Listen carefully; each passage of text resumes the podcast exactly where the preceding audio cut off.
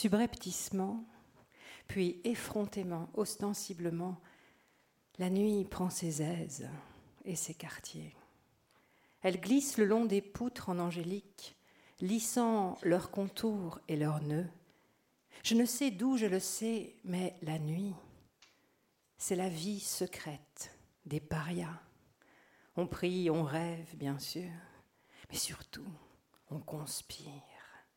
On ourdit des renversements du monde. On fait des libations virtuelles ou réelles. On invoque les divinités et leurs saints. On empoigne son destin. On remet le monde à l'endroit et sur ses pieds. Salut les opprimés, les humiliés, les exilés à Canquin et par la terre entière. La nuit, c'est le temps des serments inviolables, des aveux rédempteurs, du déchiffrement des augures limpides ou énigmatiques. Lorsqu'elle est bien épaisse, elle fait fidèle cortège aux sorcières, aux gadots, aux prêtres animistes, aux charlatans. Lieu de résistance, de dissidence, de résilience, carrefour de toutes les sécessions et des plus improbables renaissances, elle mue et métamorphose. Entre les incertitudes des cieux et les inconstances d'un sol encombré de vœux et trempé de chimères, elle tire une bâche rugueuse et connivante. Cigales et grenouilles donnent concert. Elles sont ponctuelles. Le soleil s'éclipse d'un coup à 18h45. Tout se recouvre d'ombre. Opaque d'abord, puis étonnamment légère et diaphane à mesure que l'œil s'habitue. Les stridences commencent sans annonce à l'obscurité tapante. Mystérieuse nature. C'est alors que démarre à Mana, plus à l'ouest que Cayenne, le long du littoral, la volée de moustiques. Elle fuse, surgit de nulle part ou peut-être du fleuve, à 18h30 pétante et s'achève à 19h. Tant pis pour les raisonneurs pointilleux qui ne croient pas les insectes capables de telle ponctualité. S'ils tardent à se barricader durant cette demi-heure, ils en sont quittes pour une raclée de piqûres. Et c'est leur chance quand ils n'en récoltent ni paludisme, ni dengue, ni zika, ni chikungunya. Les fièvres peuvent être aussi redoutables que les noms paraissent exotiques. Les arbres dans la cour semblent jouer de leur forme, comme s'ils rentraient le ventre ou bombaient le torse ou contractaient, fessiers, tendant les bras tout droit en position parallèle dans la droite ligne des épaules, omoplate plate, inspiré, expiré. L'un d'eux, récemment décapité pour lui éviter de dépérir sur pied, exhibe un scalp en moignon, orné de quelques feuilles tendres verdissant placidement. Les cocotiers sont moins longilignes que ceux de la plage. Cela fructifie et s'accommode des dérangements intempestifs d'une cueillette anarchique. Le grand Sachem, c'est le fromager. Il trône de l'autre côté de la rue. Il règne sur un terrain vague où nul ne s'aventure plus dès les premiers signes du serein. Majestueux, il surplombe toits et clôtures. Certes, ce n'est pas le fromager de Saul, arbre champion que je ne connais pas encore. Celui-ci ne frotte pas la voûte céleste, il lèche l'horizon. On dirait un caïcédra royal du cahier de Césaire, plongeant dans la chair rouge du sol, dans la chair ardente du ciel. Il a la tranquille rectitude de l'invulnérabilité. Il n'est pas un téméraire à grands ballons, même sous, pour courir le risque de l'égratigner, fût-ce par mégarde. Il est fromager, donne hospitalité aux masquilili avec leurs vingt orteils inversés, aux bébés morts avant baptême qui ne trouvent pas le chemin des limbes, aux baclous malfaisants tolérés par Massagadou, et il accueille, branches ouvertes, les antipodes libous de passage. Il étire ses contreforts plus largement qu'un palétuvier, lascivement, confortablement. C'est sous ces feuilles que ressuscitent les dieux bannis, que festoient les esprits négligés, que refleurissent les cultures reniées, les langues désertées, les rites délaissés.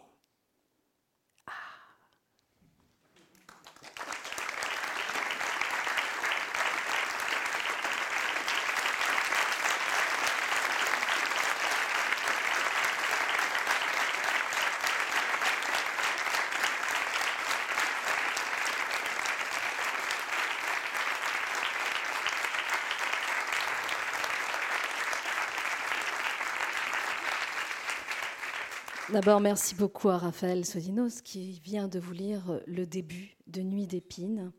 Je commencerai par dire, par correction, bonsoir Madame la Ministre. Bonsoir Marie-Madeleine. Merci infiniment Raphaël pour cette très belle lecture, très sensible et merci à vous. Mais ce sera à Christiane Taubira que je m'adresserai ce soir, euh, puisque c'est Christiane Taubira qui a écrit Nuit d'épines, euh, un livre avec des accents de roman, mais où tout est vrai, du début à la fin. L'histoire d'une petite fille euh, insoumise par nature, d'une jeune femme engagée par conviction, révoltée par passion. Et j'aimerais, euh, à travers de cet euh, échange, évidemment nous connaissons vos combats, nous connaissons vos choix politiques, euh, et les, grandes causes pour lesquelles vous êtes battu, mais à travers ce livre, j'aimerais qu'on essaye de découvrir, de comprendre comment est née euh, cette flamme qui vous habite. Alors je disais une petite fille hein, soumise par nature, une petite fille euh, qui est née en Guyane française, dans une famille de 11 enfants, c'est bien ça, avec une maman qui vous a élevé seule, avec beaucoup de courage, qui était infirmière. Et qui a eu beaucoup de fil à retordre avec vous, puisque vous étiez une enfant désobéissante. Parce qu'insoumise, quand on a 5, 6, 7 ans, c'est désobéissante. Mais vous voyez les choses autrement. Alors d'abord, peut-être une première question, euh, Christiane de Bira. Pourquoi ce livre aujourd'hui? Pourquoi le besoin de raconter tout ce que vous racontez dans Nuit d'épines? Euh, Je vais peut-être euh, d'un geste, ou en tout cas d'un mot, euh, effacer euh, le lyrisme de l'histoire de ce livre. Je vis avec la nuit, je vis la nuit depuis, je vis la nuit et je vis avec la nuit depuis très très longtemps, euh, en conscience de l'importance de ce moment, de cet espace, parce que c'est mon champ de liberté, c'est mon champ de transgression, c'est mon, champ aussi de fécondité, de création et de distance. Euh, donc je vis avec la nuit depuis très longtemps, mais je dois dire que c'est mon éditeur qui est un, vieil ami un peu saoulant et qui m'a dit euh, mais chaque fois que tu parles, on voit à quel point la nuit est importante pour toi. Pourquoi tu n'écris pas sur la nuit? Bon, je n'ai pas le temps.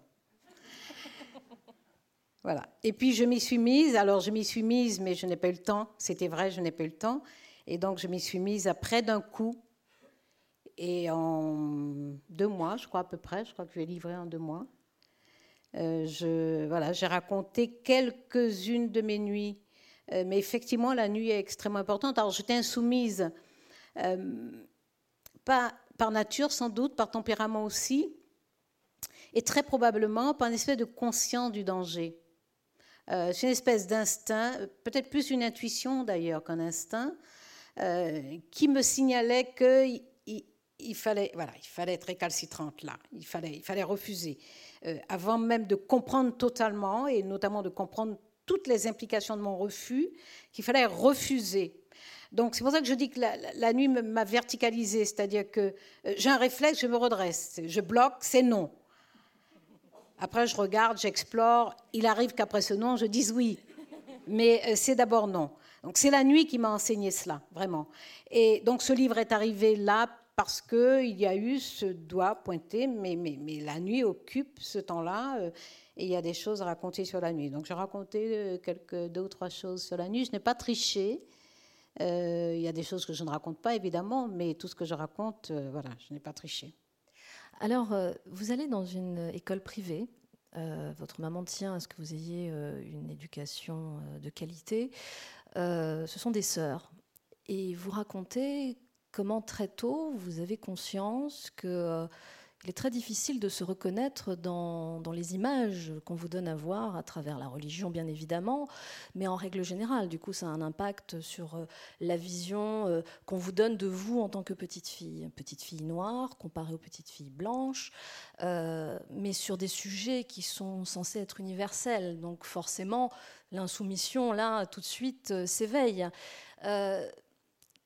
Est-ce que vous avez le sentiment que euh, ce qui vous, comment dire, euh, vous, dérange, vous, inquiète euh, dès que vous êtes petite fille, c'est déjà la conscience de cette différence énorme qu'il y a deux poids, deux mesures selon l'endroit d'où l'on vient, la société, la couleur de peau. C'est ça que vous comprenez tout de suite ou c'est encore un peu nébuleux et incompréhensible dans votre tête de petite fille?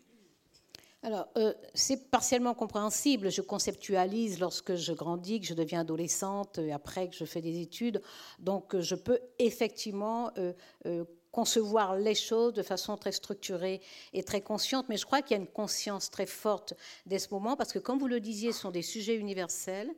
Et être exclu de ces sujets-là, c'est la violence absolue.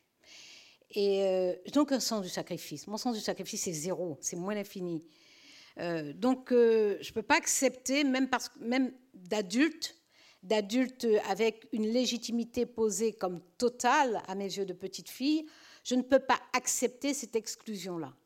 Donc, euh, ce refus, je l'ai par réflexe. Et ensuite, bien entendu, il me travaille parce que j'ai besoin de le comprendre, de comprendre le sens de ce refus. Parce que je crois que dès que je suis enfant, j'ai choisi de ne pas tricher. Donc, euh, lorsque je fais des choses, j'ai besoin de les comprendre moi-même. Pour me défendre, j'ai besoin de comprendre ce que je fais et pourquoi je le fais. Donc, euh, ce qui se joue là, c'est une société avec sa stratification sociale, ses exclusions sournoises, euh, c'est une intolérance qui est posée. Sauf que c'est ma société, je suis née là.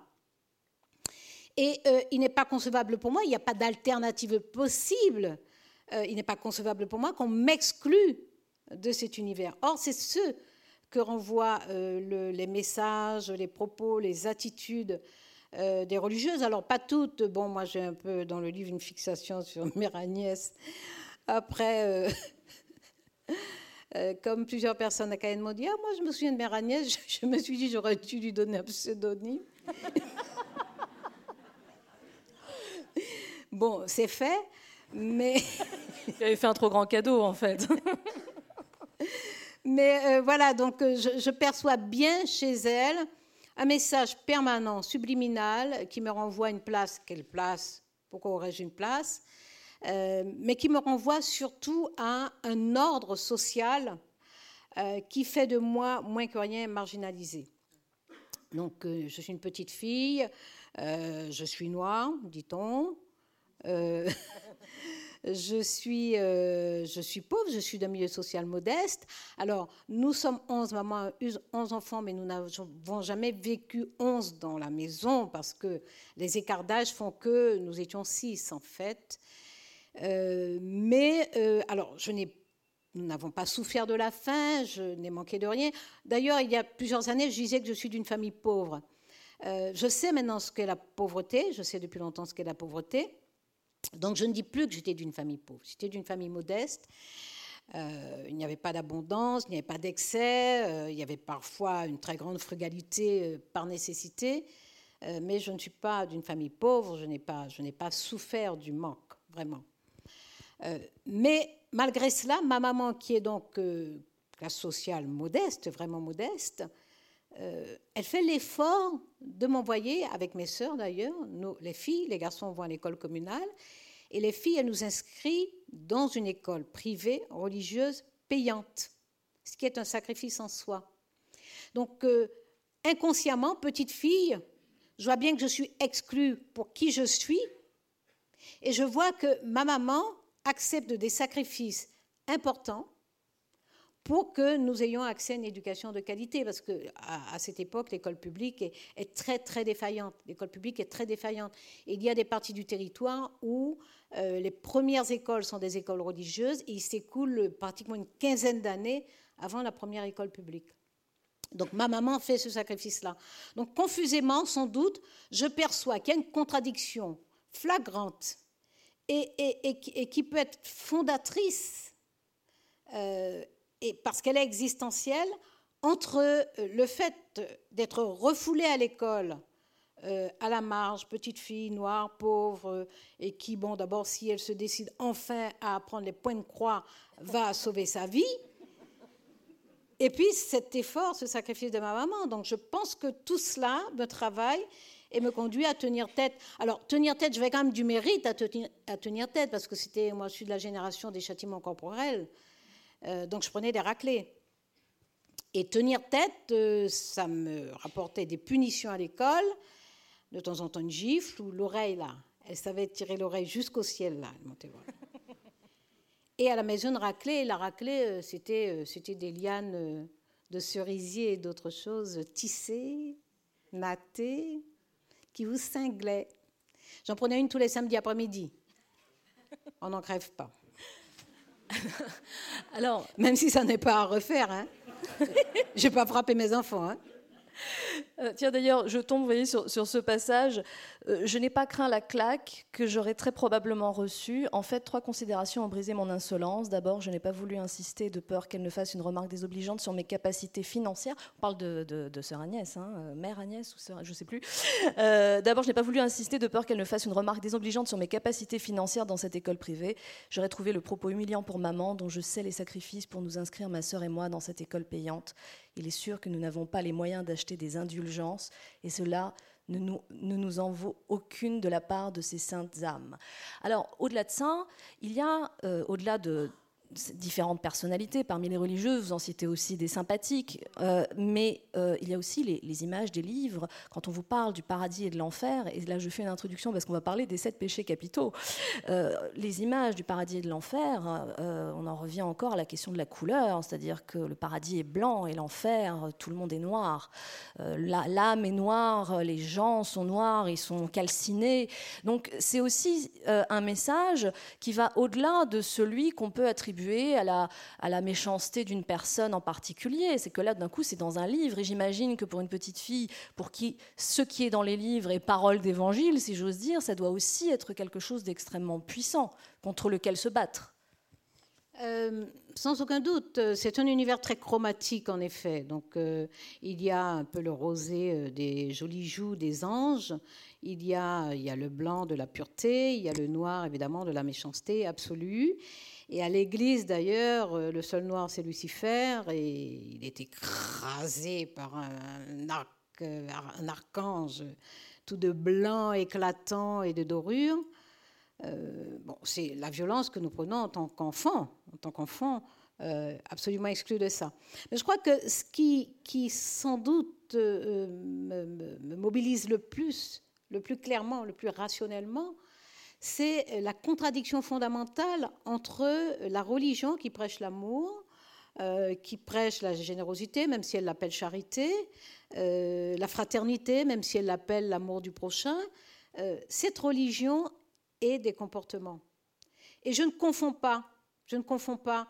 Alors, je vais trier, je vais trier, je vais choisir ce que je veux dans la religion. Je vais prendre ce que je veux. C'est pour ça que je règle mes comptes assez vite. Je, sais que je suis vraiment euh, très très jeune quand je règle mes comptes avec les péchés capitaux. Je décide de faire mon marché. Je vais prendre euh, ce qui me convient, ce qui me paraît cohérent, ce qui me paraît de nature à élever, à émanciper, à faire du bien. Et, j'ai toujours été, par exemple, euh, je suis enfant, je suis soucieux de la justice plus que de la charité. C'est-à-dire que lorsque je fais des gestes, je considère que ce sont des gestes justes. Lorsqu'il m'arrive, il m'arrive à plusieurs reprises, parce qu'il y a des enfants plus pauvres que moi. Je rencontre. Donc j'ai des gestes vis-à-vis de ces enfants. Je les, ai sans ostentation, alors que la charité par nature, elle s'expose à la vue de tous. Hein. Euh, c'est le propre de la charité. Voilà. On donne, mais il faut que la terre entière et le ciel aussi sachent qu'on a donné. Donc Or, moi, je donne en discrétion parce que pour moi, j'accomplis un acte de justice. Et dès cette période-là, mais je suis vraiment gamine, hein, je me souviens par exemple avoir cotisé euh, pendant longtemps des petites pièces pour acheter une trousse à une enfant qui habitait dans la même rue, mais dont j'ai vu sa trousse devait avoir 3-4 ans au moins. Mais je lui ai donné la trousse très discrètement, nous n'étions que deux, je n'ai pas dit un mot, euh, sans doute parce que je n'ai pas trouvé les mots qu'il fallait dire, je lui ai donné la trousse comme ça. Euh, donc, mais pour moi, j'accomplissais un acte de justice, c'était pas de la charité, donc euh, je n'attendais pas une rémission, une remise, une remise sur mes péchés. Je péchais déjà allègrement, ce que je n'ai cessé de faire et que je ne cesserai de faire jusqu'à mon dernier souffle. Alors, un des péchés qu'on vous reproche le plus, et peut-être qu'on vous l'a reproché plus tard, c'est l'orgueil. Vous êtes orgueilleuse, c'est ce que vous dit euh, sœur Agnès. Et vous ne comprenez pas ce qu'elle entend par orgueil d'une certaine façon, parce que vous, vous concevez pas ça de la même manière. C'est quoi la différence? En tout cas, je récuse cette accusation d'orgueil parce que je perçois très clairement, et ça vraiment je m'en souviens, je perçois très clairement qu'elle appelle orgueil euh, toute une série de choses. Euh, j'ai aimé la langue très vite. J'ai beaucoup aimé les nuances de la langue française très vite parce que j'ai lu très tôt. Euh, donc, je sais que on peut poser des mots plus ou moins précis sur des actes, sur des faits, sur des situations. Et je vois bien que l'usage qu'elle fait du mot orgueil est contestable parce qu'il y a plusieurs situations où ça devrait être une insolence, une impertinence, euh, une impudence, euh, voilà, peut-être une, irrévérence, mais pas de l'orgueil. elle, elle me reproche mon orgueil. Donc, euh, je perçois qu'il y a là, dans ce reproche, quelque chose qui n'est pas lié juste à l'acte que je commets, mais à un état d'esprit, à quelque chose qu'elle a décidé de, de, défaire chez moi. De mater. Pour ne pas dire, voilà, de détruire en moi, donc comme vous dites, de mater. Euh, donc j'ai mon réflexe de survie, hein, donc euh, je me cabre et je me dis euh, ça je vais le garder parce qu'elle n'en veut pas, donc je vais le garder. Et oui, elle me reproche beaucoup mon orgueil et moi je l'arrose mon orgueil, je le cultive, je l'entretiens, mais je, je, je, traite la chose quand même. Hmm, je ne me contente pas d'un réflexe, je traite la chose. J'interroge les péchés capitaux et j'interroge l'orgueil. Euh, qu'est-ce que c'est que l'orgueil? Pourquoi on l'appelle orgueil? Et ma conclusion, c'est que ma foi, ouais, je suis orgueilleuse. Et mais, je vais le rester. Mais c'est aussi perçu comme une insurrection, l'orgueil. C'est peut-être ça qui dérange le plus. C'est qui es-tu toi pour oser remettre en question l'ordre établi? Alors, euh, moi, lorsque je dis que je suis orgueilleuse, c'est vraiment euh, par esprit de provocation. je suis une personne très humble, J'entends des ricanements. Dites en toute modestie. Mais j'ai vraiment réglé mes comptes avec l'orgueil. Donc, euh, il y a une définition de, Spinoza qui dit euh, que l'orgueil, c'est faire de soi plus de cas qu'il ne faut. Bon. Je ne fais pas de moi plus de cas qu'il ne faut. Je suis très attentive aux autres. Euh, je suis, je suis pas modeste du tout, mais je suis humble. Je suis pas modeste du tout. C'est-à-dire que je trouve qu'il faut bien faire les choses et, je fais les efforts pour bien les faire. Je trouve qu'il faut exister au monde, euh, mais pas gratuitement, pas inutilement, pas, pas, pas de façon indue. Donc, je me donne les moyens d'exister au monde, d'exister au monde. Donc, je fais des efforts sur moi-même. donc, voilà, je n'ai pas cet orgueil-là. Mais euh, l'orgueil, pour moi, est la réponse, et la réponse aujourd'hui encore à euh, cette récusation, ce, refus d'admettre euh, la présence de personnes comme moi dans certains lieux. Donc ma présence dans cette école, ma présence sur une destinée qui serait glorieuse, pourquoi pas, tout ça c'est récusé. Ma présence à la chancellerie, place Vendôme, c'est récusé. Euh, je riposte à cela par de l'orgueil, qui n'est pas l'orgueil euh, défini par euh, Spinoza, mais qui est, oui, je me pose là, parce que le fondement même de ma légitimité, c'est mon existence et ce que j'en fais. Ce n'est pas votre regard, ce ne sont pas vos propos, ce ne sont pas vos insultes. Le fondement de ma légitimité, ce qui fait ma présence au monde, ce qui donne densité à ma présence au monde, c'est ce que je fais de mon existence. Donc c'est pour ça que je riposte par l'orgueil à toutes ces remises euh, en question. Si vous me permettez, je vais compléter par vos propres mots. Ma foi, mon orgueil, c'est ma cuirasse quand même, cette remise en cause totale, totalisante, sans répit ni pardon. Petite fille destinée à devenir femme, abritant déjà le péché originel. Petite fille noire, portant déjà la malédiction de Cham, deuxième péché originel. Durable dans le malheur, petite fille pauvre, forcément promise à un destin de couturière. Et d'ici là, je ferais bien de m'habituer à encaisser les humiliations, à avaler les outrages. Eh ben non. C'est non. Alors, euh, au-delà euh, de, la question de l'orgueil, il y a d'autres péchés dont vous êtes friande et que vous avez décidé de tordre et de, transformer comme il vous plaît. Euh, alors il y a bien sûr la gourmandise. Euh, la gourmandise que vous transformez en, goût de la vie, si je paraphrase vos propos. c'est le plaisir, c'est, la joie d'une certaine manière. et puis il y a la colère aussi. Et la colère, alors c'est peut-être dans la droite continuité de l'orgueil, je ne sais pas. Pourquoi la colère euh, n'est pas forcément un péché capital? Alors, un mot sur la gourmandise, peut-être, parce que alors donc je passe, c'est une je passe en revue les sept péchés capitaux, parce qu'ils me pourrissent la vie, vraiment. Euh, je vois bien qu'ils pourrissent la vie d'autres petites filles, et, je me dis, je sens qu'il y a un nœud là, donc euh, il faut vraiment régler, ça, il faut dissoudre ce nœud. Donc je passe une nuit à, défaire, à découdre, à dénouer. Euh, ces péchés capitaux, je les prends l'un après l'autre. Et je me fais plaisir, je les prends dans le désordre parce qu'on nous les fait réciter dans l'ordre. Donc du coup, je les défais dans le désordre. Et euh, la gourmandise, donc, euh, alors moi, je vous dis tout de suite, hein, il y en a que je, je refuse, moi aussi. la luxure, je refuse. Euh, je ne suis pas sûre qu'il y ait une source de plaisir là. Enfin bon, instinctivement, euh, parce que gamine, je suis amoureuse assez tôt aussi. Donc je trouve qu'être amoureuse, aimer une seule personne, c'est tellement chouette que la luxure, ça ne me dit pas. Euh, je refuse l'envie aussi, parce que je trouve que c'est moche, l'envie. Vous jouez avec les mots, avec l'envie Oui, et, voilà, et ça nous conduit en effet à la gourmandise. Je joue avec l'envie, l'envie, eux, et l'envie au masculin. Donc, euh, avec. Euh, alors, j'apprends le latin très tôt parce qu'on a un enseignement en latin, euh, je crois, peut-être pas au primaire, mais en tout cas début collège, hein, dès la sixième.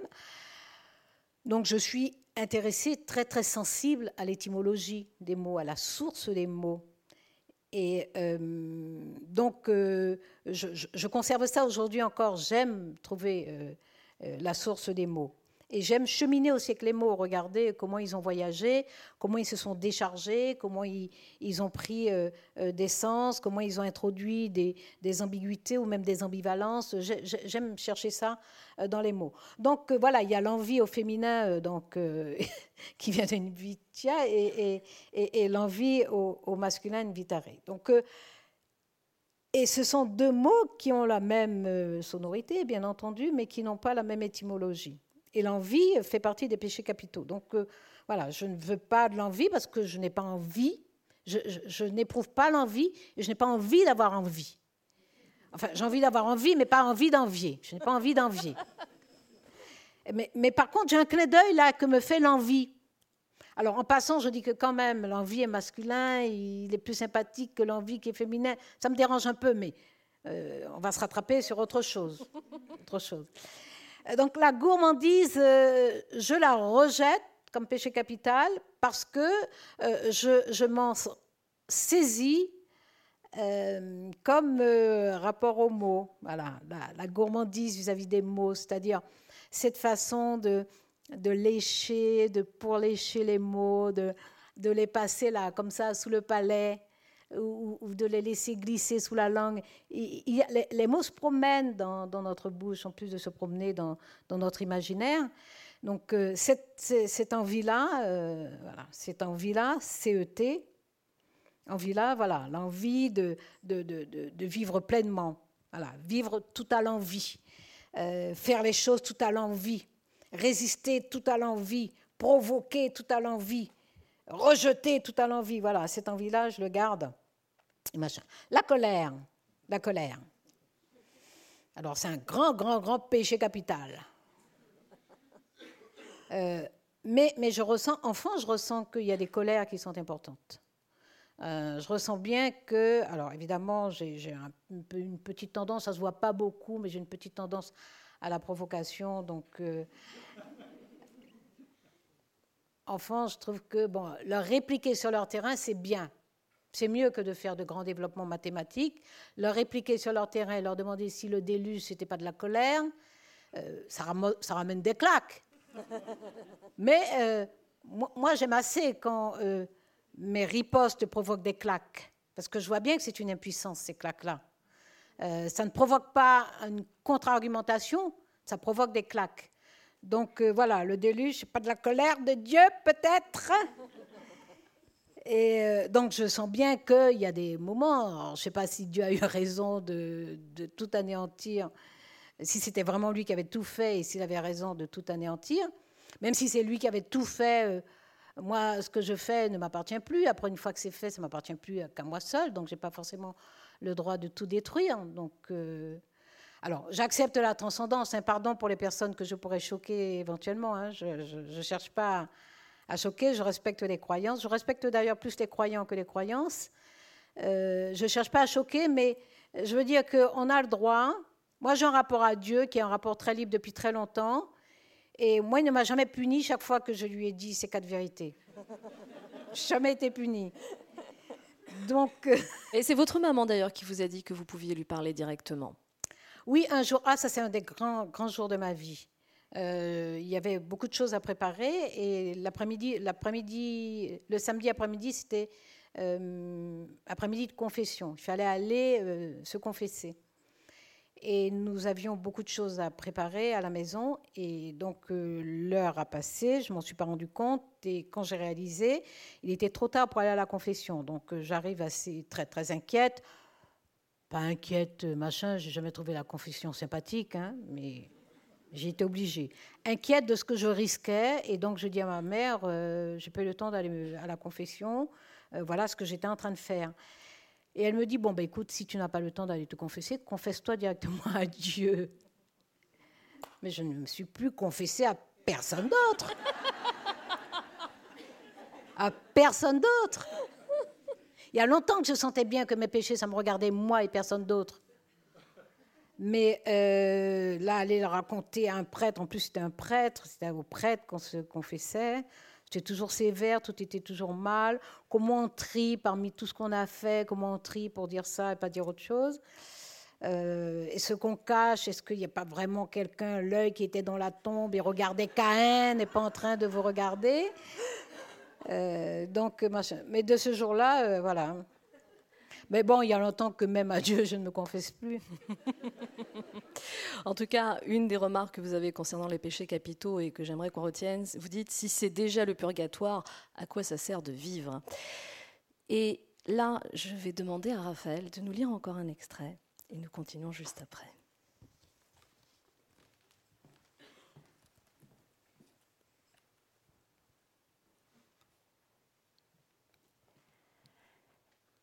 La vie chez nous est scélérate contre les femmes, sans pitié, n'épargnant même pas celles qui se conforment aux plus sordides préjugés en restant à leur place et en singeant ce qu'elles sont censées être.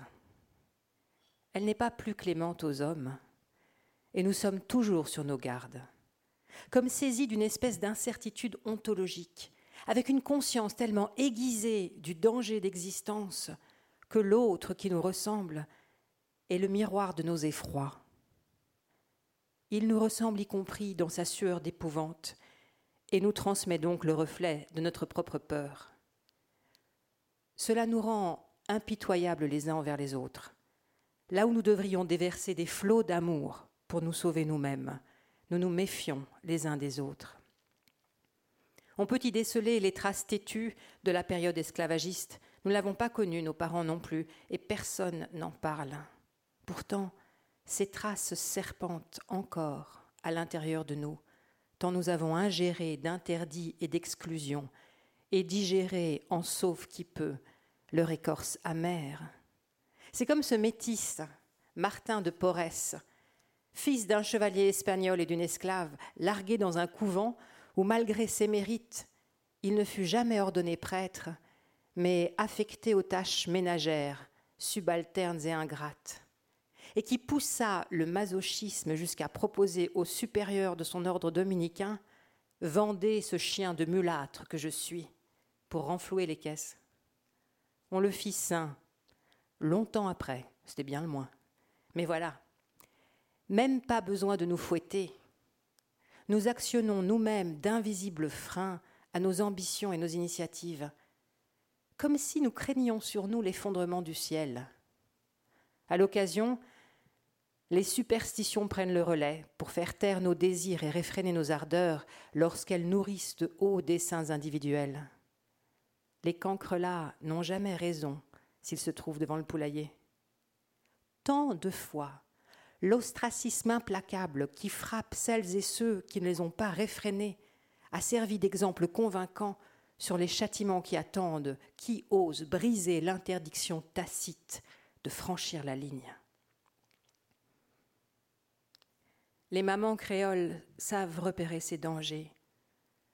Elles savent cultiver ces prudences. Elles savent inculquer la circonspection. Trop souvent, sans doute, fébrilement, fiévreusement, anxieusement, elles soupçonnent le péril qui guette leur fille pour peu que celle-ci s'aventure au-delà de la destinée écrite de couturière, de marchande à la criée, de pâtissière ambulante ou de fille de salle et veulent les en prémunir, en les protégeant contre les coups, avec l'illusion qu'elles pourront, malgré l'adversité, se frayer à couvert un chemin honorable de vie. Les garçons sont exposés, plus encore, mâles, séducteurs potentiels, meneurs potentiels, vengeurs potentiels, cibles réelles.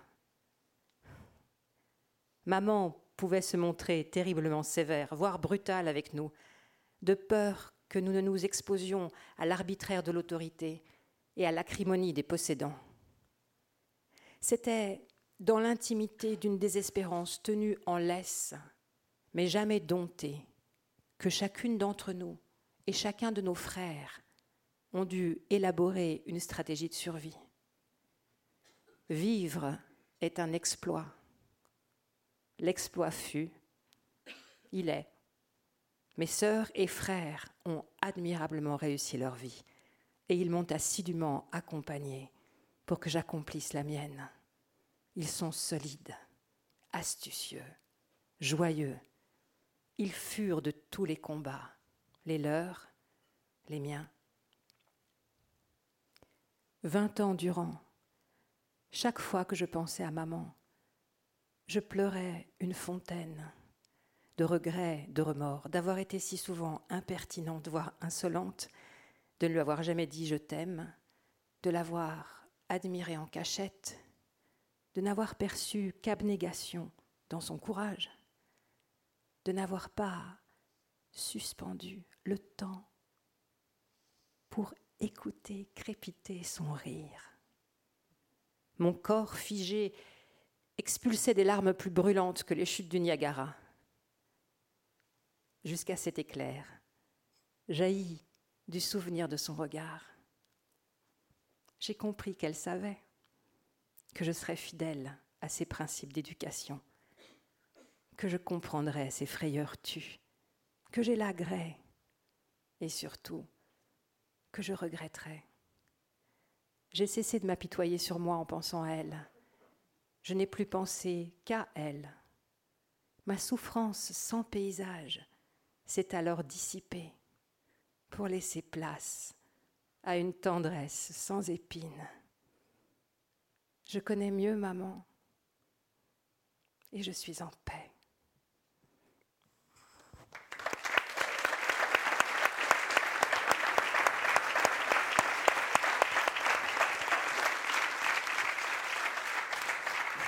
Merci beaucoup, Raphaël. C'est un moment extrêmement touchant de votre livre qui cristallise euh, toute la tendresse, euh, tout l'amour, mais aussi tout ce que votre maman vous a légué et qui semble vous porter encore euh, et qui vous a servi probablement, j'imagine, de colonne vertébrale pour nombre de vos combats. Euh, on découvre après ce passage cette solidarité aussi qui est évoquée aussi dans le passage des, frères et sœurs, de la famille, des voisins, euh, et qui j'imagine aussi ont dû vous dire beaucoup de choses dans votre tête de, très jeune fille parce que vous avez perdu votre maman très jeune. Euh, cette maman qui euh, avait acheté une encyclopédie en 10 volumes à crédit. Donc les livres étaient là, présents, de la même manière qu'elle vous a envoyé dans une très bonne école. Elle a fait en sorte que vous ayez accès à la connaissance. Euh, ce qui me permet de, faire cette transition et de parler avec vous de l'importance des livres et de la littérature dans votre vie, parce que ce livre raconte votre parcours, mais raconte aussi vos passions pour des auteurs, de tous bords, de tous horizons, euh, que vous citez euh, avec gourmandise euh, très souvent. à quel moment vous découvrez dans les livres que là, il y a peut-être un univers pour vous qui, qui sera fécond? Très très tôt, les livres, les livres me sauvent en fait. Les livres me sauvent très tôt. Donc je lis la nuit. au premier chapitre, je raconte comment je le lis la nuit à la, lueur d'un réverbère euh, clignotant et euh, avec des méthodes de. Alors on dit de Sioux, je ne sais pas ce que ça veut dire, méthode de Sioux, enfin sans faire de bruit. Pourtant j'écoute de la musique, mais tout ça ne doit pas dépasser, euh, ne doit pas franchir, le son ne doit pas franchir ma chambre parce que, évidemment, maman passe le soir et nous dit là, là, on éteint partout, maintenant il faut dormir. Et je lis pendant des heures. Très tôt, euh, très jeune, je lis pendant des heures. j'ai déjà raconté dans un autre livre, Baroque Sarabande, l'histoire d'une valise. Euh, je raconté plusieurs fois, maintenant je ne raconte plus du tout. Euh, l'histoire d'une valise de livres que j'ai trouvée à la maison et donc dans laquelle je puisais. et puis un jour, je finis par l'emmener dans ma chambre en douce et je l'ai mise sous mon lit. Et j'ai attendu pendant quelque temps qu'on me la réclame. Personne ne l'a réclamée.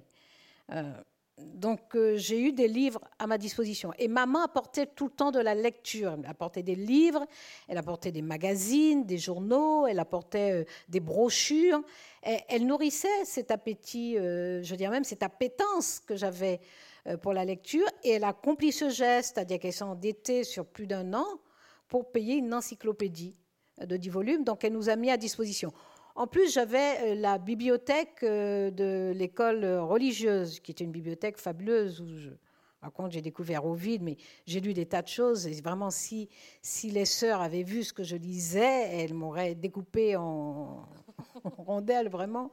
Mais euh, donc, en plus, j'étais, j'étais rusée hein, sur ça, hein, parce que je lisais ce qu'il fallait lorsqu'elles étaient présentes. Et je lisais autre chose, mais c'était. Euh, je crois qu'elle ne devait pas savoir tout ce qu'il y avait dans leur bibliothèque. Euh, donc j'ai lu, lu des choses vraiment euh, qui nourrissaient la rébellion, qui des choses sur la sensualité. J'ai lu ça dans la bibliothèque des sœurs, donc je pense qu'elles ne devaient pas savoir tout ce qu'il y avait dans leur bibliothèque. En tout cas, personne ne contrôlait mes lectures, ni à l'école, ni à la maison. Et maman avait ce geste. Et moi, j'y ai pris plaisir très vite. Et je crois qu'il est très facile de prendre plaisir à la lecture, à la seule condition que ce ne soit pas une contrainte, euh, que ce ne soit pas euh, une punition. On peut prendre plaisir, et, et qui, est, qui la liberté d'aimer euh, ce qu'on lit. et c'est ce que je dis aux enfants et aux adolescents. Et je le dis aux parents aussi, mais laissez-les lire. S'ils veulent lire une BD qui vous paraît fade ou débile, voilà, laissez-les lire ça, c'est leur début de rapport à la lecture. Donc j'ai beaucoup, beaucoup lu et la lecture m'a permis de m'évader. C'est-à-dire que lorsqu'on est enfant, une petite fille, qu'est-ce qu'on a comme univers? On a évidemment chez soi qui est peu de choses, euh, avec toute une série de contraintes. Hein. Ce sont les travaux domestiques qui étaient à la maison partagés filles et garçons. Hein. Nous avions tous nos tours de vaisselle, donc mes, mes frères avaient les leurs. Mais il y avait une éducation de filles avec beaucoup de restrictions, c'est-à-dire mes frères avaient le droit d'aller faire du sport, euh, nous, filles, nous n'avions pas le droit d'y aller. Mes frères allaient au cinéma le dimanche matin. Nous, filles, n'avions pas le droit d'y aller. Donc il y avait quand même des univers qui étaient inaccessibles aux filles. Et la littérature me comblait, me guérissait, en tout cas, euh, euh, m'approvisionnait, me fournissait en tout cela. Et la littérature a élargi considérablement mon univers, m'a donné accès non seulement au monde, mais aux imaginaires du monde. Euh, et toutes les littératures, donc les littératures françaises, européennes, euh, tous ceux qui me tombaient sous la main, euh, littérature africaine qui arrivait un peu plus tard, mais, mais qui arrivait d'Amérique du Sud, qui arrivait assez vite. Donc la lecture m'a apporté tout cela. La lecture m'a apporté tout cela, quelques émissions que j'écoutais en cachette la nuit aussi. Et puis il y a ce rapport magique parce que justement je lis la nuit parce que je lis la nuit, parce qu'à la bibliothèque, la bibliothèque non seulement elle contenait des livres, mais elle était en bois. Il y avait du bois, la table était en bois, les rayonnages étaient en bois, et il y avait une odeur du bois. Il y avait une odeur du bois. Donc il y a, tout un environnement euh, très sensuel, euh, très, euh, très, très physique, très sensible, très séduisant aussi dans mon univers de lecture. Déjà le fait de lire de, transgresser, voilà, de lire, de lire chez les sœurs dans leur bibliothèque des choses qu'elles ne m'auraient pas remis mis entre les mains. Ça, vous admettrez que ça a une saveur particulière. Ensuite, de lire la nuit, c'est-à-dire quand je suis censée dormir, je lis. Euh, ça aussi, a une saveur particulière. Et je lis ce que je veux, puisque personne ne contrôle euh, les livres. Donc euh, voilà, j'ai eu ce rapport à la lecture qui fait que j'ai découvert le monde, j'ai pu m'aventurer dans le monde, j'ai pu m'aventurer dans les imaginaires du monde, c'est-à-dire non seulement saisir des choses du monde, saisir des choses de sociétés passées, euh, mais qui parlent encore. Lorsque je lis Zola, lorsque je lis Hugo, je n'ai aucune idée de ce qu'est la France. Elle est complètement mythique dans ma tête, euh, mais euh, je plonge très directement dans les questions sociales, les questions de la pauvreté, de l'exclusion, de la marginalité, mais aussi du courage, de la solidarité, euh, de l'amour, de voilà, de, de, de, de l'amitié. Donc je plonge dans tout ça. Et donc j'accède au monde, mais j'accède aussi aux imaginaires du monde. C'est-à-dire que il y a des situations, il y a, des personnages, des héroïnes, des héros qui, agissent, qui transforment le destin, leur destinée personnelle, mais aussi le destin parce que ça a un effet sur l'ensemble de la société. Donc la littérature m'ouvre à tout cela. Et, et, évidemment, on devient insatiable, quoi. On a de plus en plus besoin de livres. Et puis, les livres m'ont conduite à, à, ce que j'entretiens encore aujourd'hui euh, et à quoi j'ai donné un nom très tardivement lorsque j'ai découvert Fernando Pessoa. Euh, je l'appelle l'intranquillité, enfin lui l'appelle l'intranquillité et je me suis approprié cette intranquillité. C'est la littérature qui m'a donné à la fois cette disposition à l'intranquillité et ce goût pour l'intranquillité, c'est-à-dire refuser d'être tranquille. Et ça nous ramène à la colère. Euh, la colère égoïste, la colère mesquine, la colère de, l'intolérance euh, sont des colères négatives. Et d'ailleurs, Spinoza classe la colère parmi les passions tristes. Euh, mais la colère, en tout cas moi j'entretiens la colère. J'entretiens la colère parce que je ne veux pas devenir indifférente, je ne veux pas m'habituer aux injustices, je ne veux pas m'habituer à la misère quand elle frappe les autres, enfin les gens. Euh, je ne veux pas m'habituer au désordre du monde, je ne veux pas m'habituer au cynisme, je ne veux pas m'habituer au rapport de force. Voilà, je ne veux pas m'habituer à ça, donc euh, je, tiens vraiment en respect à l'indifférence. Euh, je, l'évacue complètement de ma vie. Et donc, je laisse de l'espace pour la colère. Mais la colère, pour moi, elle doit être fécondée. Et vous dites, mes colères sont froides. Oui, oui parce, que, parce que ça n'est pas. Euh, ce ne sont pas des colères en réaction subjective et psycho-affective de choses qui me touchent moi, qui me blessent ou qui me vexent. Ce sont des colères euh, qui sont générées par euh, un idéal, voilà, qui est dans ma tête. Je sais que c'est un idéal.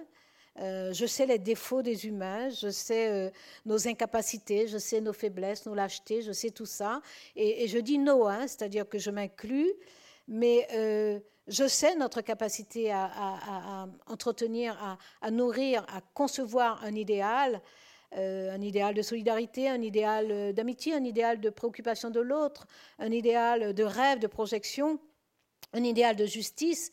Euh, donc voilà, c'est cet idéal-là, et, lorsqu'il est entaillé, lorsqu'il est tailladé, oui, j'ai de la colère, mais une colère froide parce que je ne veux pas, moi, me consumer dans la colère. La colère est une source de force, elle me donne de l'énergie, elle, me donne de la lucidité, de la clairvoyance, de la volonté euh, pour faire en sorte que ce désordre-là, cette injustice-là, euh, soit supprimée, soit étranglée. Donc cette colère-là, oui, je l'entretiens, je veux l'entretenir on y reviendra forcément à la colère, parce que comme vous le dites, elle vous habite sur plein de sujets, et on va y revenir. Mais juste peut-être pour euh, aller au bout de, cet échange autour de votre goût des livres, il y a aussi euh, une rencontre littéraire euh, très forte, c'est celle avec Marie Scondé, dont vous dites que vous découvrez une femme jeune de chair et de parole qui écrit. c'est une révélation presque, la découverte de Marie Scondé. Alors il y a une double révélation, je découvre Marie Scondé parce qu'en fait je fais université buissonnière.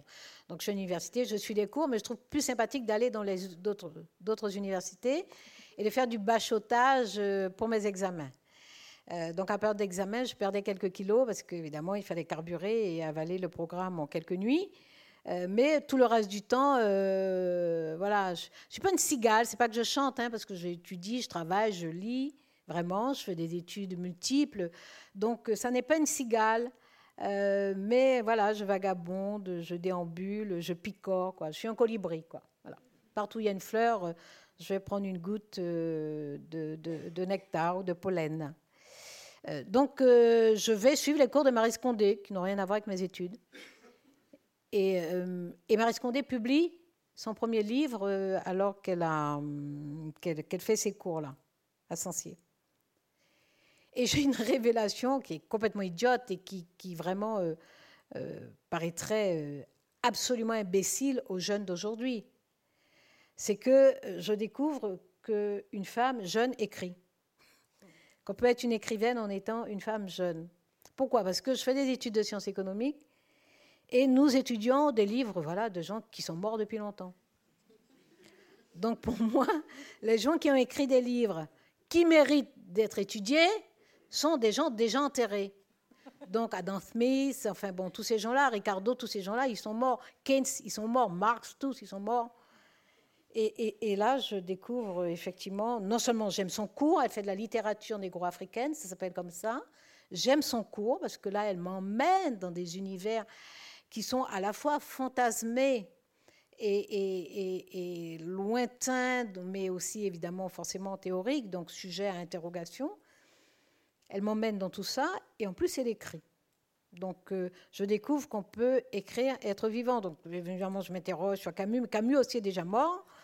Euh, Sartre n'est pas mort, mais j'ai des images de lui tellement vieux que je crois à cette époque-là qu'il est mort.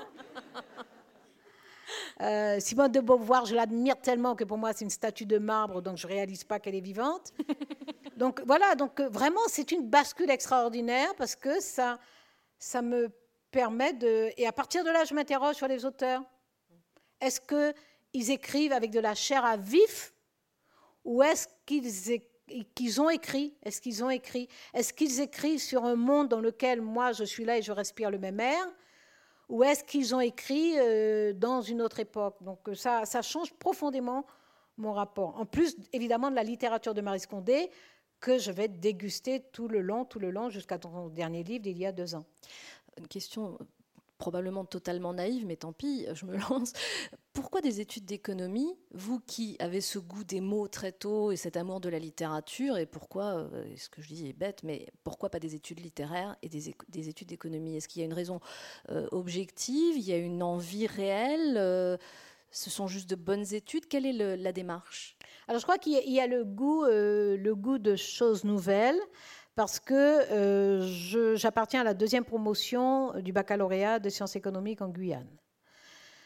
Alors, à l'époque, euh, nous n'avions pas d'université, mais il n'y avait pas, il n'y avait pas, euh, il n'y avait pas quoi, pourquoi Les professeurs, ils venaient d'ailleurs. Alors pourquoi? Ben, Je ne sais pas. Ben oui, on n'a on pas beaucoup d'écoles, on n'a pas beaucoup de gens, on n'a pas beaucoup de choses. Bon, on a un grand territoire, mais pas beaucoup de monde. En tout cas, les épreuves du baccalauréat sont corrigées par des professeurs qui viennent. Alors, la Guyane est rattachée à l'Académie de Bordeaux. Ça, ce sont les, comme, comme rappelait tout à l'heure Raphaël, hein, euh, la période de la traite négrière, de l'esclavage et tout ça, il y a des traces. Hein, donc, euh, l'exclusive coloniale, le fait qu'on ait euh, des vols vers Paris et c'est tout. Euh, alors que nous sommes en Amérique du Sud, il n'est pas possible d'aller, c'est très compliqué d'aller dans un autre pays d'Amérique du Sud. Soit vous venez ici et vous redescendez,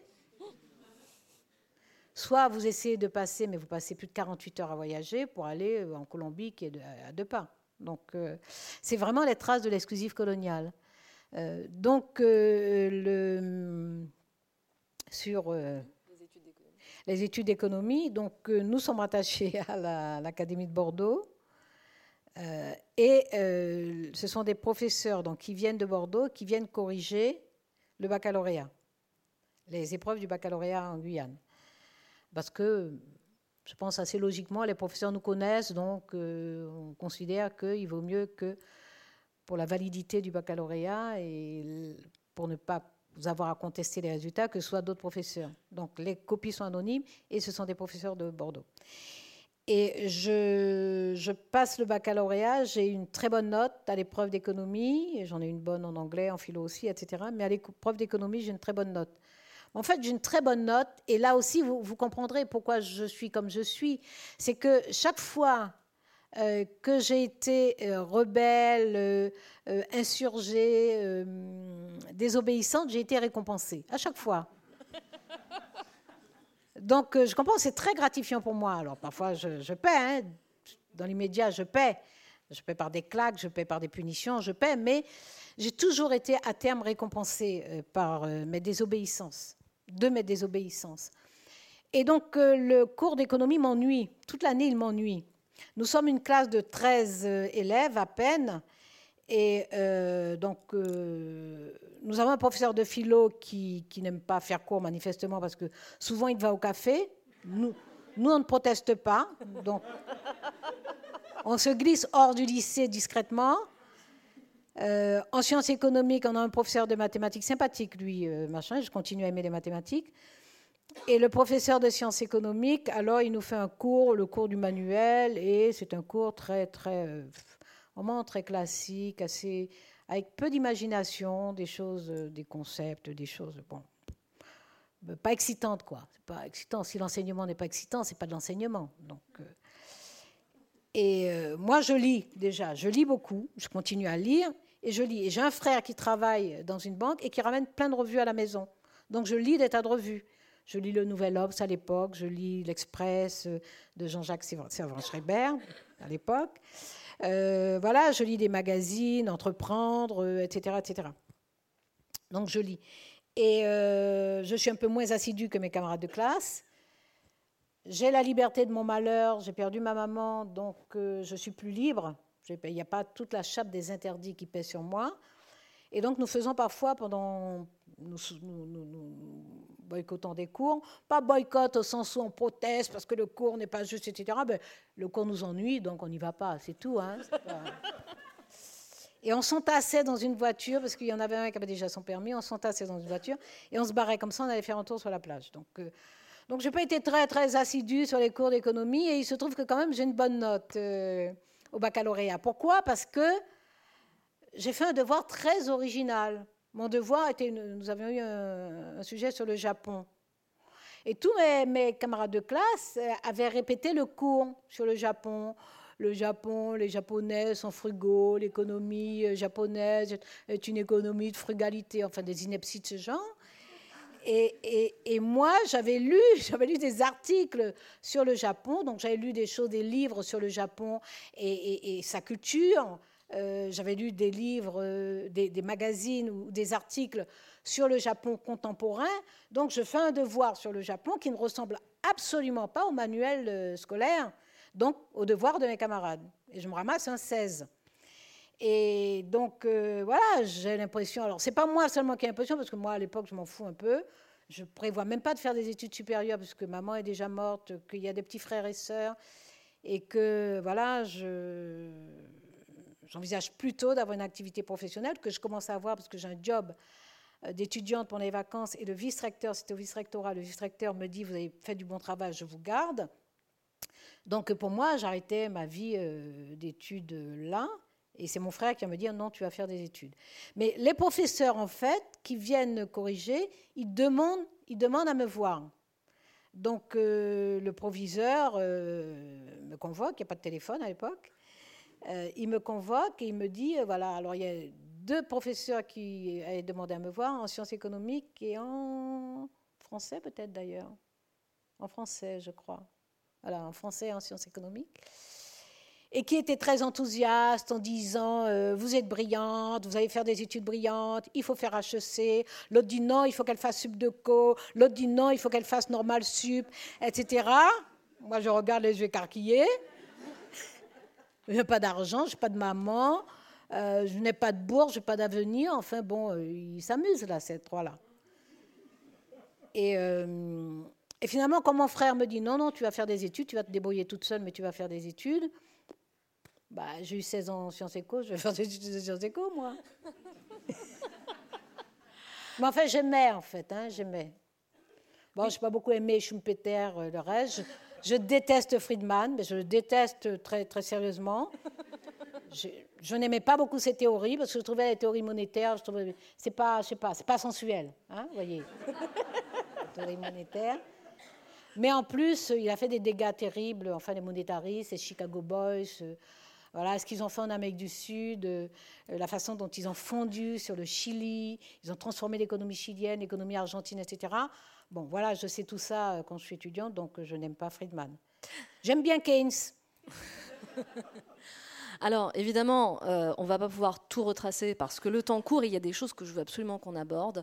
Euh, et je pense que du coup, on va faire un grand bond euh, dans l'histoire pour aller justement aborder ces, deux sujets, en tout cas, qui, moi, me tiennent à cœur et je suis certaine que notre public aussi. Puisqu'évidemment, vous allez vous engager politiquement à, plus d'un titre et pendant de nombreuses années. Et va arriver ce moment qu'on connaît tous où vous allez vous lever euh, pour, euh, euh, comment dirais-je, vous battre pour les droits du mariage homosexuel, pour le mariage pour tous. c'est un moment qui reste évidemment marqué dans l'esprit de tous pour le meilleur et pour le pire d'ailleurs. Il y en a que ça a contrarié, il y en a que ça a rendu heureux. et vous, vous avez mené le combat jusqu'au bout. Alors ma question c'est qu'est-ce qui, au-delà évidemment de vos idéologies, de vos convictions, etc., quel est ce, ce feu qui vous habite à ce moment-là, est-ce que vous avez le sentiment euh, qu'en vous battant pour le mariage pour tous, d'une certaine façon, vous vous battez pour tous les sujets que nous avons abordés tout à l'heure. Euh, pour cette petite fille qui se sent euh, différente et exclue, un combat contre l'injustice en général, contre la condition des femmes. Est-ce qu'il y a quelque chose qui fait que ce combat-là peut avoir une portée symbolique de manière plus générale, au-delà évidemment de ce qui est défendu et qui est très important? Alors, ce combat-là, plus qu'un combat contre la justice, c'est un combat pour la justice. Euh, moi, je suis complètement en dehors de tout ça. C'est pas. Euh, euh, moi, je réglais mes comptes depuis très très longtemps. Hein. Je suis, j'ai mon assurance, pas de certitude parce que je, nourris le doute, y compris sur moi, sur quand je suis persuadée de quelque chose, j'interroge, j'interroge très honnêtement. Donc, moi, je suis pas en cause, je pas. Je suis une personne extrêmement joyeuse. Euh, je n'ai pas de traumatisme. Je n'ai pas de traumatisme. Je n'ai pas de blessure du temps, des injustices que j'ai subies, de mon enfance, etc. Je n'ai pas de blessure. Vraiment, je ne trimballe rien du tout de tout ça. Euh, justement parce que je me suis battue sur le moment, parce que j'ai compris pourquoi je me battais, euh, parce que je sais qu'il y a des situations beaucoup plus graves, qu'il y a des injustices qui perdurent, qu'il y a des personnes qui en meurent. Euh, donc vraiment, je il n'y a pas d'amertume, il n'y a, pas, a pas de souvenirs douloureux, il n'y a rien de tout ça. Donc dans mes combats, il n'y a jamais moi. Euh, le seul moi qu'il y a dans mes combats, c'est que je ne compose pas sur les idéaux, je ne compose pas avec la justice, je ne triche pas, je, je, ne m'accommode pas, euh, je ne cours pas parce que les coups arrivent, non, je fonce sur les coups si je suis persuadée qu'il faut faire la chose. et puis en plus, je fonce torse bombé, hein, parce que Euh, quand il y a quand il y a de la bagarre, faut, faut livrer la bagarre. Hein. Donc, euh, si vous voulez gagner la bagarre, il ne faut pas y aller en traînant les pieds. Hein. Donc, euh, non, c'est vraiment pour la justice, parce que c'est juste de le faire. C'est injuste que les, les, les, personnes, que les couples homosexuels ne soient pas, alors reconnus comme couple, oui, mais reconnu du bout des lèvres, quoi, reconnu en marchant vite, reconnu surtout ne faites pas trop de bruit, et puis ne regardez pas la législation et n'imaginez pas que vous puissiez avoir droit, n'allez pas penser que vous êtes des citoyens comme les autres. Donc ça, oui, c'est une injustice qu'il faut, qu'il faut défaire, mais c'est surtout une justice qu'il faut accomplir. Et donc c'est ça qui m'anime. C'est ça. Et, lorsque je suis persuadée de ça, mais, rien ne peut me faire faiblir. Mais vraiment, rien. Rien. Lucifer peut arriver avec toutes ces troupes-là. Le Lucifer qui est resté dans ma tête depuis mon enfance, il peut arriver avec toutes ces troupes, hein, armé jusqu'aux dents, des épées, des glaives, des poignards, euh, des couteaux rouillés. Euh, moi, je m'en fous, ça. Est-ce que vous... fais... Non, non, c'est pas... C'est juste qu'il y, y, a des gens, quoi. Il y, a des femmes qui s'aiment, des hommes qui s'aiment, des enfants qui ont leurs parents, qui... voilà, il y a des gens, il y a, voilà, il y a, il y a des personnes, quoi. C'est ça. Et puis, euh, il s'agit de leur dire, non, vous êtes des citoyennes, des citoyens comme les autres. Et puis, on va le poser très clairement, on va l'inscrire dans le code civil. Et puis, on va le faire ouvertement, à la face du monde. On va le dire à haute voix pour que vous sachiez que tout le monde a entendu, y compris ceux qui vous insultent, y compris ceux qui vous dénient euh, votre citoyenneté. Euh, voilà, c'est, nous sommes une société qui euh, promeut l'égalité, qui l'a dans sa devise, qui en a fait un idéal en soi, en soi, l'égalité est un idéal en soi. Donc voilà, nous le disons à très haute voix et notre voix de justice va couvrir les hurlements, les vociférations, les menaces, les injures, les insultes. Alors on n'a pas pu empêcher toutes les insultes homophobes, on n'a pas pu empêcher les agressions physiques homophobes. En tout cas, on a pris des dispositions, euh, notamment pour qu'elles soient sanctionnées et punies, et pour que les personnes, les victimes, euh, sachent qu'elles peuvent et même qu'elles doivent porter plainte et saisir la justice, qu'elles doivent être protégées par nos institutions. Et que ce soit traité non pas comme un incident, mais comme euh, une agression. C'est grave, c'est voilà, c'est une agression contre le contrat républicain, contre le contrat social. Euh, aucun citoyen, aucune citoyenne n'a plus de prérogatives que d'autres, n'a la moindre prérogative sur la liberté de l'autre, sur l'application de l'égalité. Personne n'a le droit. Quand on fait ça, on donne un coup de canif ou un coup de couteau ou un coup de poignard au contrat républicain et ça ne peut pas être impuni. Ça ne peut pas être impuni. Donc oui, il faut aller porter plainte parce qu'il faut que l'institution judiciaire sanctionne la personne qui trahit le contrat républicain. Est-ce que vous aviez euh, le sentiment euh, d'être euh, seul ou soutenu euh, où est-ce que vous puisiez la force au-delà de votre conviction? Parce que j'imagine que malgré tout, euh, aussi forte soit-on, euh, on doit aller puiser quand même, recharger ses batteries d'une certaine manière. Est-ce que c'est l'entourage politique, les amis, les gens? Qu'est-ce qui vous donne un supplément de foi, on va dire, ou de force? Alors je crois qu'on peut être fort en soi, on peut, on peut être fort soi, euh, et j'ai envie de dire forteux, mais je crois fort, forteux et fort, on peut être euh, soit. Alors moi, je n'ai jamais manqué de rappeler qu'il y avait la ministre de la Famille aussi. Euh, vous en parlez dans le livre. Dominique Bertinotti, il y avait le rapporteur Erwan Binet. donc chacun à sa place, chacun faisant son travail. le gouvernement à l'époque était relativement divisé sur la question. comment dire les choses sans... D'où ma question d'ailleurs. J'ai envie dire les choses pour leur utilité euh, sans, sans, laisser, sans inviter euh, l'inutile. C'est-à-dire, euh, bon, il y a eu des moments où des paroles officielles auraient pu affaiblir effectivement la cause. il y a eu un jour d'ailleurs une parole solennelle qui aurait pu affaiblir la cause. J'arrive à le dire quand même. Hein On est entre nous. Sauf que. Sauf que. Euh, je, suis extrêmement loyale. Je, vous remplis la tête avec des choses qui vous intéressent peut-être pas. Euh, je suis extrêmement loyale. C'est-à-dire que. Euh, le président de la République est élu, c'est lui qui est en contrat avec les Français. Nous, nous sommes les ministres élus. Bon.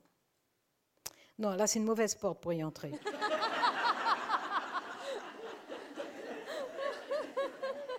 Bref, je crois que je crois qu'il y a des... En tout cas, cette cause-là, mais il y en a d'autres, cette cause-là, euh, elle exige qu'on ne fasse pas de concessions imbéciles, inutiles. Voilà. Vous parlez de la clause de conscience. Excusez-moi, c'est dans le livre. Alors on va pas faire semblant. non, on va pas faire semblant. En effet, effectivement, une déclaration sur la clause de conscience. Euh, je suis présente d'ailleurs lorsque la déclaration est faite. Je suis sur une estrade là. Euh, voilà, j'entends la clause de conscience. Et, et c'est un mardi, donc l'après-midi même, il y a des questions d'actualité à l'Assemblée nationale. Vous connaissez cet exercice très incongru qui se tient à l'Assemblée le mardi et le mercredi. Euh, mais non, la cause est trop importante parce qu'il s'agit des gens, de la vie des gens, du quotidien des gens, des droits des gens, des droits des gens. Il s'agit de protéger de la même façon euh, les couples homosexuels et les couples hétéros. Il s'agit euh, de protéger de la même façon les enfants qui grandissent dans les familles homoparentales que les enfants des familles. C'est ça. Donc là, moi, ma loyauté, on a des échelles de loyauté. Mais c'est très sérieux, hein, philosophiquement, c'est très sérieux. Moi, ça guide beaucoup ma vie. Quand je quitte le gouvernement euh, sur euh, mon désaccord euh, sur la déchéance de nationalité, je dis très clairement au président que j'ai un conflit de loyauté. Je lui dois loyauté, il est le président de la République, donc j'approuve ce qu'il fait, je mets en application avec ma façon à moi, mes méthodes, etc. Euh, je mets euh, en application la politique, mais euh, bon voilà, mais je peux être en conflit de loyauté. Quand je suis en conflit de loyauté, j'en tire des enseignements. Ce que je fais. Donc, ce que je fais là, mais c'est aussi ce que je fais sur la clause de conscience. Moi, j'ai un conflit de loyauté. Est-ce que je dis, ben, j'applaudis l'après-midi, j'applaudis à ce qu'a dit le président, même si je comprends à peu près pourquoi il a dit. Moi, j'ai pas envie de l'accabler, donc moi, j'accepte qu'il ait dit. De toute façon, il a dit, je ne peux pas le gommer. mais euh, mais j'ai une autre loyauté vis-à-vis des personnes à qui nous allons reconnaître des droits, des droits de citoyennes et de citoyens, vis-à-vis des enfants que nous devons protéger, vis-à-vis des couples, bon voilà. Donc cette loyauté-là, pour moi, elle est supérieure. Donc évidemment, les opposants qui faisaient beaucoup de bruit, beaucoup de tapage depuis un moment, viennent, alors là, ils viennent en force. Hein.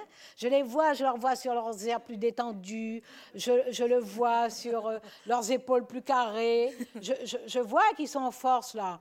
Et puis ils posent leurs questions avec plus de légèreté puisqu'ils euh, ils sont déjà absous. Donc je comprends que c'est à la mitraillette qu'il faut y aller. Hein. Donc euh, j'y vais à la mitraillette là. Je, je comprends qu'il faut tuer ça dans l'après-midi. Donc je le tue dans l'après-midi. Et je leur dis, je vous informe, je vous rappelle que vous célébrez les mariages en tant que délégation d'un pouvoir d'État. C'est une prérogative d'État, la célébration de mariage. Unir des citoyens, deux citoyens, deux citoyennes, c'est une prérogative d'État. L'État vous délègue. On s'est habitué à ce que ce soit les maires qui célèbrent les mariages. Donc tout le monde croit que c'est le maire. Le maire, bon voilà. Pourquoi c'est le maire qui va nous marier? Donc, je leur rappelle que c'est une prérogative d'État qu'ils exercent par délégation. Et que si en tant qu'élus, ils refusent d'exécuter une prérogative d'État, ils ont le droit d'avoir leur clause de conscience, mais ils dégagent.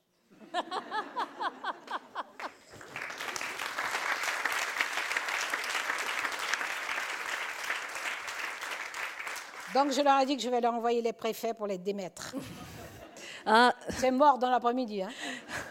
Cet index, cet index qui vous a valu tant de déboires. Alors, ah on, va, on, va, on, va, on va voler 5-10 minutes, je suis sûre qu'Olivier ne nous en voudra pas. On va écouter un dernier extrait dont on parlera un petit peu après, mais c'est important. Je, je, situe juste, ça a lieu la nuit du 13 au 14 novembre. 2015. Le vent est tombé. Ce ciel d'automne est plus clair qu'un soir d'été. L'air est toujours doux, comme s'il était indifférent à cette affliction et cet effroi collectif, à moins qu'il ne veuille nous rappeler l'immuable. Say It, John Coltrane au saxophone ténor, McCoy Tyner au piano. Je suis en vigilance, un peu préoccupée. La question des libertés n'est pas banale, elle est même prééminente. Mais ce n'est pas gagné. J'ai pu m'en rendre compte lors des débats sur la loi encadrant le renseignement. Le président de la commission des lois était censé être mon meilleur allié. Après avoir bataillé au gouvernement pour gagner des arbitrages, je croyais que la route serait lisse de ce côté de l'hémicycle. Surprise. C'est la commission des lois, à l'initiative de son président, qui par amendement instaure une juridiction d'exception composée de trois magistrats, bricole un renseignement pénitentiaire bancal sans effectif ni logistique, supprime tous les contrôles prévus sur les services administratifs, soumet l'habilitation secret défense des trois juges à l'enquête et à l'avis des services administratifs même que ces magistrats seront censés contrôler en cas de plainte. On pousserait les hauts cris si une démocratie tropicale en faisait autant. C'est en déposant des amendements, parfois sans l'aval explicite du chef du gouvernement, que je proposerai aux députés de supprimer ces dispositions inutilement attentatoires aux libertés et de les remplacer par des mesures plus conformes à notre état de droit, sans perdre en efficacité. Je joue franc jeu, et c'est le moins, car l'affaire est d'importance. J'expose donc le raisonnement suivant. Il faut donner aux services administratifs de renseignement les moyens de surveiller efficacement. Nous devons cependant admettre que cette surveillance est objectivement une violation de la vie privée, de la vie familiale, du secret de la correspondance, une entorse à l'inviolabilité du domicile. Il faut avoir l'honnêteté de convenir que des citoyens peuvent être pris à tort dans les filets de la surveillance. Et nous devons veiller à ce que dans cette hypothèse parfaitement plausible, il puisse saisir une juridiction qui devra se prononcer en indépendance et, si besoin, en urgence. Lorsqu'un État de droit est amené à adopter des mesures d'exception, c'est par des procédures de droit commun qu'il peut éviter la culbute dans le non-droit. Je plaide donc que la juridiction devra statuer en procédure de droit commun, en formation plénière si elle l'estime nécessaire, que les magistrats doivent être habilités secret défense ès qualité afin d'accéder directement aux informations, que notre ordre administratif, qui a fonction de contrôler l'action de l'État, ne peut être instrumentalisé, que tout citoyen qui s'estime indûment surveillé doit pouvoir saisir la justice, si nécessaire en référé pour permettre des décisions d'urgence. Et les parlementaires, à parité de la majorité et de l'opposition, devront s'assurer, au sein de la délégation au renseignement, du bon fonctionnement de la haute autorité indépendante. Les députés prennent le sujet très au sérieux. La commission des lois se fend en deux. Des députés de la commission de la défense se montrent soucieux de ne pas dénaturer notre démocratie. Pour la moitié, ils viennent prêter main forte. Mes amendements sont adoptés. Et notre loi renseignement n'est pas devenue un succès d'année de Patriot Act. Tandis que je regarde dehors, à travers la nuit, la ville cligne un œil insomniaque, entend sa voix, secouer ma fenêtre. Ses signes séduisants et doux. Sors-moi dans la nuit. Quatre murs ne me retiendront pas ce soir. Human Nature, version instrumentale, les mots seulement dans ma tête. Miles Davis à la trompette, Kenny Garrett au saxophone alto. Nous avons ouvert les fenêtres qui donnent sur le jardin. Comment la nuit peut-elle être aussi soyeuse? Ainsi que les portes communicantes entre les trois bureaux, le mien, celui du directeur de cabinet et celui de la directrice adjointe. Nous nous remettons aussitôt au travail. Mes collaborateurs me rendent compte des dispositions qu'ils ont prises, je leur fais un point sur l'état de ce que nous savons, sur nos décisions prises et leur sens sur l'orientation de nos actions imminentes et prochaine, cette loi d'état d'urgence quand même, tout pouvoir exclusif au service du ministère de l'Intérieur, préfecture et administration. Puisque nous n'avons que cela sous la main, nous ferons au mieux. Depuis que je suis en fonction, je veille à ce que pour chaque loi adoptée, une circulaire d'application soit diffusée dans les juridictions dans les meilleurs délais, en général en même temps que la loi, ou très peu de jours après sa promulgation. Pour y parvenir, je mobilise les services dès le début de la discussion parlementaire, de sorte que l'élaboration de la circulaire s'effectue au fil des débats. Elle est rédigée ainsi au plus près des intentions du législateur. En l'occurrence, il ne s'agit pas d'une circulaire d'application de la loi, mais d'exécution d'un décret. Impossible pour moi de consentir à ce dispositif exorbitant. Nous allons donc rédiger une circulaire qui introduit l'autorité judiciaire dans le dispositif d'urgence. Le procureur de la République devra impérativement être préalablement informé de toute perquisition administrative. Il y délèguera un officier de police judiciaire, de sorte que sitôt présumée la moindre pièce sujette à suspicion, la procédure administrative bascule en procédure judiciaire. Il devra de même être informé de toute assignation à résidence. Je vais supprimer les restrictions concernant la presse. Pas d'hypocrisie. Je sais parfaitement que cela reste une dérogation à l'état de droit. La moins liberticide, eu égard aux circonstances et aux nécessités, mais il ne faudra pas que cela dure. Les échanges se passent bien avec le ministre de l'Intérieur et le cabinet du Premier ministre. À 4 heures du matin, le décret-loi sur l'état d'urgence est amendé. Je signe. Merci beaucoup, Raphaël. Euh, est-ce que s'il y a un moment dans votre vie où vous avez ressenti, euh, et je ne sais pas si c'est vrai, je pose la question, de l'abattement, est-ce que vous en avez ressenti à ce moment-là? Euh, Non, pas d'abattement. Pas d'abattement. Euh, Ce n'est pas la partie la plus poétique du livre. Hein. Mais le sujet est lourd, le sujet est extrêmement lourd. pas d'abattement, je, je, crois que je ne suis pas sujette à l'abattement. Euh, ça ne veut pas dire que, voilà, je suis, euh, vous savez que j'aime dire que je suis invincible. Être invincible, ça ne veut pas dire qu'on n'est jamais euh, désespéré, jamais affaibli, jamais. Mais on sait qu'il y a un après, donc il y a un sursaut possible. Je ne suis pas sujette à l'abattement. D'abord, je suis attentive à l'exercice du pouvoir d'État. Je, je, suis très attentive euh, m'a demandé pourquoi je faisais des études de sciences économiques, mais j'ai passé mon temps à batifoler. Donc euh, j'ai beaucoup lu en philosophie, j'ai beaucoup lu en, économie politique, j'ai beaucoup lu, voilà, donc j'ai lu toutes les théories, les grandes théories d'État. Euh, sur le pouvoir d'État. J'ai eu mes engagements militants très tôt. Hein, je commençais à militer au lycée. Donc voilà, j'ai des choix, j'ai des, des, des, grandes passions pour l'anarchie, pour les théories anarchistes, comme j'aimais beaucoup euh, l'expérience euh, phalanstère avec euh, Proudhon. Voilà, j'aimais les querelles, Marx, Hegel, Trotsky, Mao, j'aimais tout ça. Donc, il y a très très longtemps que je m'interroge sur l'organisation des sociétés, les grandes théories de Hobbes, pourquoi l'État, pourquoi l'État, pour nous éviter de nous taper sur la figure, c'est pas dit comme ça, c'est dit évidemment de façon plus, plus conceptuelle mais bon, les théories de Rousseau. Donc, euh, il y, a très très longtemps que euh, je m'intéresse aux théories de l'État et que je, réfléchis sur l'État. Bon, mais je réfléchissais de façon gratuite jusque-là. Là, je réfléchis en exerçant le pouvoir d'État.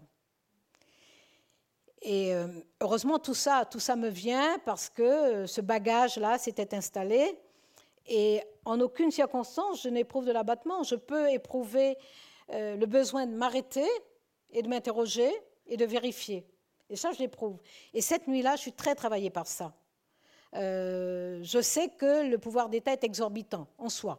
Il en soi puisque nous prenons des décisions qui agissent sur la vie des, des citoyennes et des citoyens. Donc j'ai une conscience permanente, j'ai une clochette tout le temps dans ma tête, moi, quel que soit ce que je signe, quelle que soit la décision que je prends, quel que soit l'arbitrage que je porte, euh, je sais que moi j'agis sur la vie des citoyennes et des citoyens. Donc je fais très très attention. Donc ce n'est pas l'abattement qui peut me travailler, ce qui peut me travailler, ça peut être le doute, ça peut être la nécessité d'aller vérifier quelque chose. Et en l'occurrence, ce qui me travaille, c'est d'abord la dimension symbolique de la loi d'urgence, évidemment. C'est une loi qui date, vous le savez, de la guerre d'Algérie. C'est une loi qui est exorbitante aussi en soi, puisque elle ne concerne que les services, elle elle donne beaucoup de pouvoir, un immense pouvoir aux services administratifs, qui sont les services du ministère de l'Intérieur.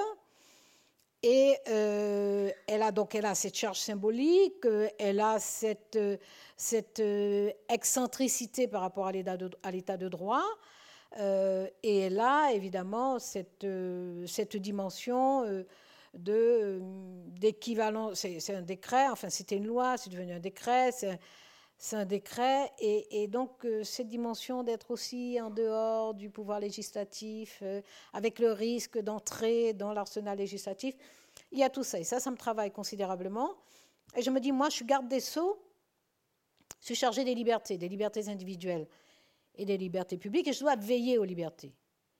Euh, donc, mais, évidemment, je dois prendre ma part dans la sécurité, et, faire en sorte que euh, nous ayons des dispositifs qui protègent les gens, mais sans leur faire payer, sans faire payer non seulement aux citoyens, aux citoyens, mais à la société tout entière, euh, toute l'histoire des luttes pour la liberté, euh, de jeter aux orties tout le patrimoine de ces libertés qui ont été conquises et chèrement payées, chèrement payées parfois individuellement. Euh, par celles et ceux qui s'y sont engagés et parfois collectivement. Donc euh, j'ai conscience de ça, je suis travaillée par ça. Euh, donc je crois que. Et, je sais en plus que sur ça, nous sommes frappés, c'est la nuit du, 13 novembre 2015, hein, donc c'est l'attentat. ce sont les attentats horribles, odieux, enfin absolument inqualifiables. donc c'est le choc individuel et collectif. Et puis j'évoque cette loi renseignement parce que quelques mois avant, après les attentats contre les journalistes et dessinateurs de Charlie Hebdo, nous avions travaillé donc sur une loi renseignement et il y avait eu cette expérience où, comme je le dis, euh, mon meilleur allié est censé être le président de la commission des lois. Et en fait, c'est lui qui nous fait, qui nous concocte par amendement une loi objectivement liberticide, objectivement et inutilement liberticide. Euh, puisque moi je suis d'accord pour donner aux services administratifs les moyens de surveiller. Je n'ai aucun problème avec ça. Aucun. Euh, il ne s'agit pas de fantaisie, hein. il s'agit de vie et de mort. Il s'agit de gens qui tuent, qui tuent. Même s'ils se tuent avec, ils tuent. Donc j'ai aucun, aucun, vraiment aucune réticence à donner aux services les moyens de surveiller. Mais ou bien nous disons que nous cessons d'être en état de droit parce que nous sommes happés par la peur et que nous sacrifions à la peur tout ce patrimoine euh, construit à travers des générations sur plus de, plus de deux siècles, nous sacrifions tout ça à la peur, nous le disons, nous l'assumons. Nous avons le droit de le faire. Ou alors nous continuons à proclamer que nous sommes un État de droit, et à ce moment, nous devons respecter l'État de droit. Et l'État de droit, ce n'est pas juste des lois démocratiques, l'État de droit, c'est d'abord l'obligation faite à l'État de respecter le droit. C'est ça l'État de droit. Le reste, c'est de la démocratie, c'est l'élaboration des règles, c'est l'expression de la volonté générale, c'est le pouvoir législatif. Mais l'état de droit, c'est littéralement le fait que l'État, dans une démocratie, une démocratie est un état de droit, c'est pas automatique, une démocratie est un état de droit si l'État respecte le droit. C'est-à-dire qu'il faut créer les conditions pour que lorsque l'État transgresse le droit, il y ait une possibilité d'empêcher ou euh, de sanctionner. Donc c'est ça euh, ma préoccupation en tant que garde des sceaux. Comment protéger, comment assurer la sécurité, donc donner les moyens effectivement au service de surveiller, mais faire en sorte que les citoyens qui ne doivent pas être surveillés ne soient pas surveillés, et que les citoyens qui seraient surveillés alors qu'ils ne doivent pas être surveillés puissent être protégés. Donc c'est ça mon souci et ma préoccupation, et c'est ce que je fais. Et je sais donc que quelques mois avant, euh, sur les renseignements, voilà, le, président de la commission des lois. Donc euh, voilà, je fais tout ça la nuit, c'est, on fait tout ça, on fait tout ça, on fait tout ça. Euh, donc je suis troublée, je suis euh, inquiète, je suis préoccupée et je suis extrêmement vigilante. Extrêmement vigilante. Euh, si je capitule, moi, je vais considérer que la plus lourde responsabilité sur la restriction des libertés, ne sont pas ceux qui auront restreint la liberté qui la porteront, mais moi qui n'aurais pas été capable de faire mon travail. Donc euh, je suis très très préoccupée par ça et, je sais que voilà, je dois agir euh, de la façon la plus fine, la plus intelligente, la plus efficace, de façon à ce que nous garantissions la sécurité maximale, mais que nous préservions les libertés, d'autant que je sais parfaitement que les démocraties ne savent pas revenir sur les restrictions de liberté. Il n'y a pas d'exemple dans le monde. Il y, a, euh, il y a des dictatures, il y a des démocratures, et puis il y a un jour où ça explose, le peuple casse tout ça, etc. Et on, on, conçoit un nouveau contrat social et on rétablit les libertés, etc. Il y a ça, ces schémas-là. Mais le schéma un peu linéaire, où une démocratie restreint les libertés, et puis après, toujours dans le calme et la paix de la démocratie, rétablit ses libertés, il n'y en a pas. Il n'y en a pas. Donc je sais tout ça, et je sais que c'est donc dangereux de laisser rogner les libertés. Donc euh, lorsqu'on grignote une liberté, il faut mettre les garde-fous pour que, euh, voilà, on, limite le grignotage. Donc voilà, voilà, voilà ce que je fais cette nuit-là. Et c'est vrai que le temps est doux, la nuit est douce, la nuit est douce, la nuit est douce. C'est une nuit câline. C'est une nuit oui, C'est vraiment terrible ça. C'est terrible. 130 personnes ont trouvé la mort.